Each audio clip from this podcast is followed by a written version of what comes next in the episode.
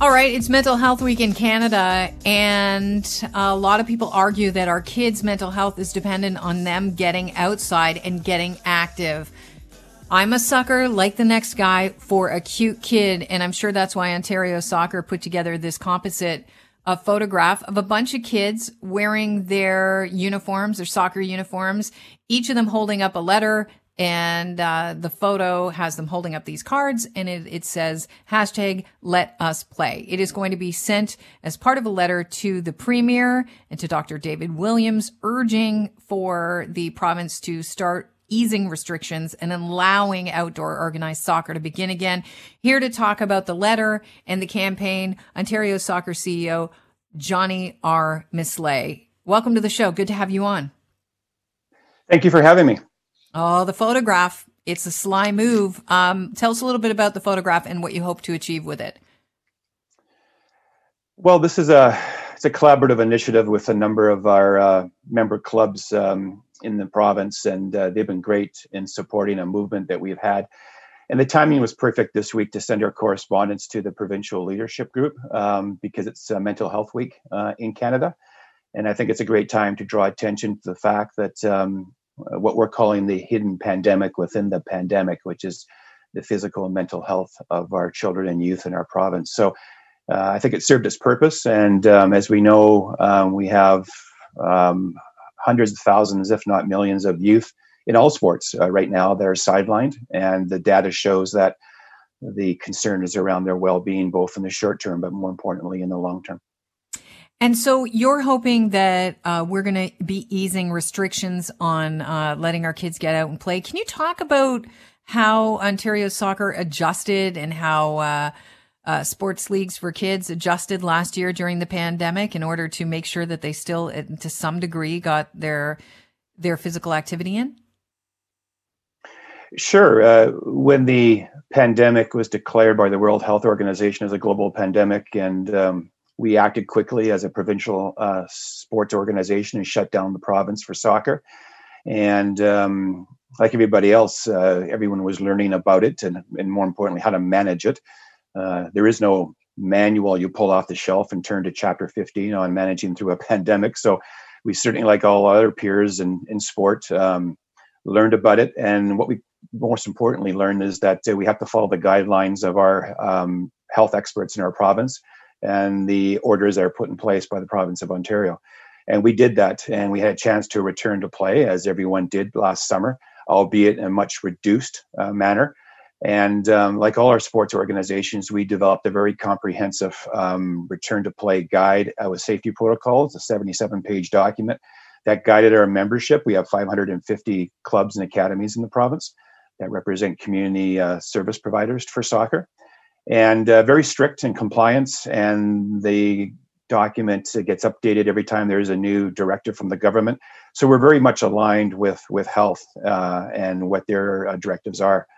And then going forward into this year, we're again locked and loaded, ready to go. We had a few shutdowns again or pauses, and mm-hmm. we're ready to start the outdoor spring and outdoor season fairly quickly here with the same protocols and protective measures that are in place. And we've done a fantastic job last year, and we continue want to do so this year. Um, and that's sort of our guidelines and our accountability as an organized and sanctioned provincial sports organization mm-hmm. that we can deliver safe sport in the community. And the science has shown and backed that up to, to our degree right now. So you had a, a, a document of protocols that organized uh, clubs would follow. How did the kids adapt to them? You know what? Kids are what we learn from them in, in general in life. They're very adaptable. Um, this is first and foremost about getting them active in a, in a safe manner and allowing them to be physically active and to really contribute to their good, positive mental health. And uh, they've been fantastic. Um, our, we have three phases in our return to play. Phase one is really just controlled individual training with um, social distancing and all the safety measures that are in place. And then phase two is our enhanced training where players can get closer together in training and also uh, modified games to allow them to play in a very controlled, modified way to allow some freedom of play to take place. We haven't yet got to phase three, and we're waiting to get to that one day, and that is a return to soccer as we know it with maybe some new measures. But certainly, our focus right now is on phases one and two, and they align well with the current government color framework that's in place.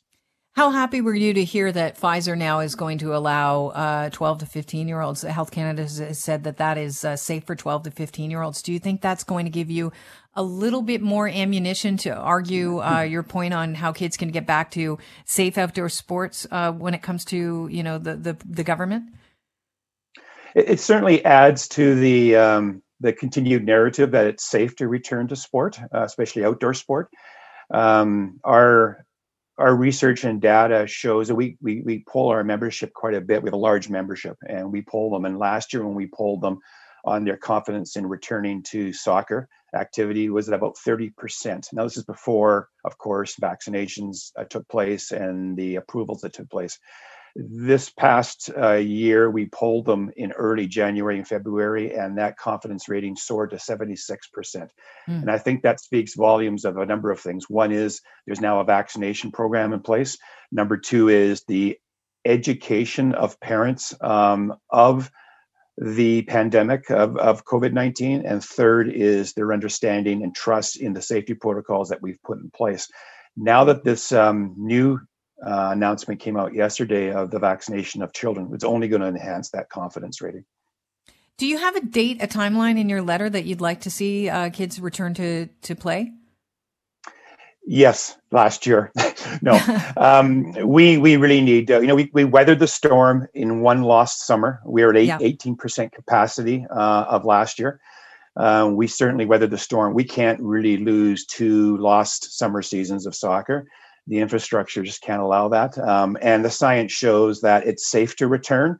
No one is able to show the science to suggest otherwise, even though some uh, ministry leaders are suggesting that. But when we ask for the science to show otherwise, no one can show that. So uh, certainly um, we're ready, locked and loaded to go. And our season usually starts here in May. And mm-hmm. we were coming out of this current lockdown, which I believe is going to be in around the 20th of May, 21st of May. We want to see the government open it up so that we can get our sport back again this is about physical and mental health, less right now about getting kids back to get college scholarships or perfecting their curving skills and their striking skills and passing. It's about hearing laughter again and social interaction amongst them, knowing it's in a safe manner. Yeah, it's about uh, allowing parents to see their kids um, once again uh, joyful out on the fields as well. Johnny Misley, thank you very much for joining us. I wish you the best of luck with the province. My pleasure. Thanks for having me.